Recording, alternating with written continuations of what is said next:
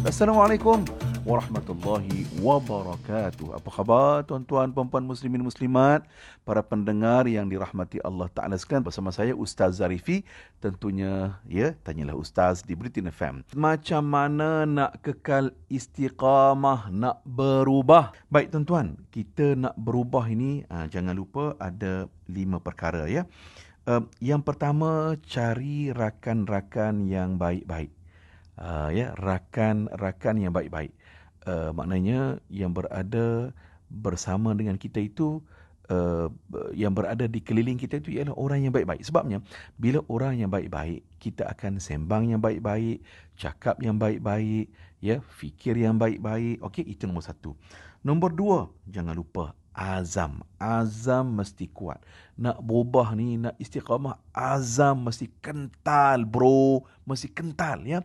Maknanya bila azam yang kental itulah bila kita datang perasaan malas ya perasaan ya Allah malahnya beratnya nak sembahyang ni tapi kita ingat balik aku nak berubah aku nak berubah aku nak berubah itu azam yang kental dua yang ketiga tuan-tuan jangan lupa doa ha, doa kepada Allah Subhanahu Wa Taala supaya Allah Subhanahu Wa Taala berikan kekuatan kepada kita doa kepada Allah setiap masa supaya Allah uh, berikan uh, kesabaran, ketabahan dan Allah bimbing kita.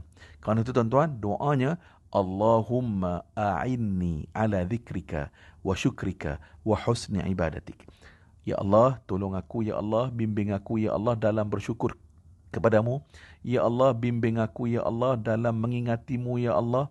Dan Ya Allah, engkau perelokkanlah amalan ibadat aku, Ya Allah. Dan yang terakhir, tuan-tuan, jangan lupa salat. Ah, ya, salat.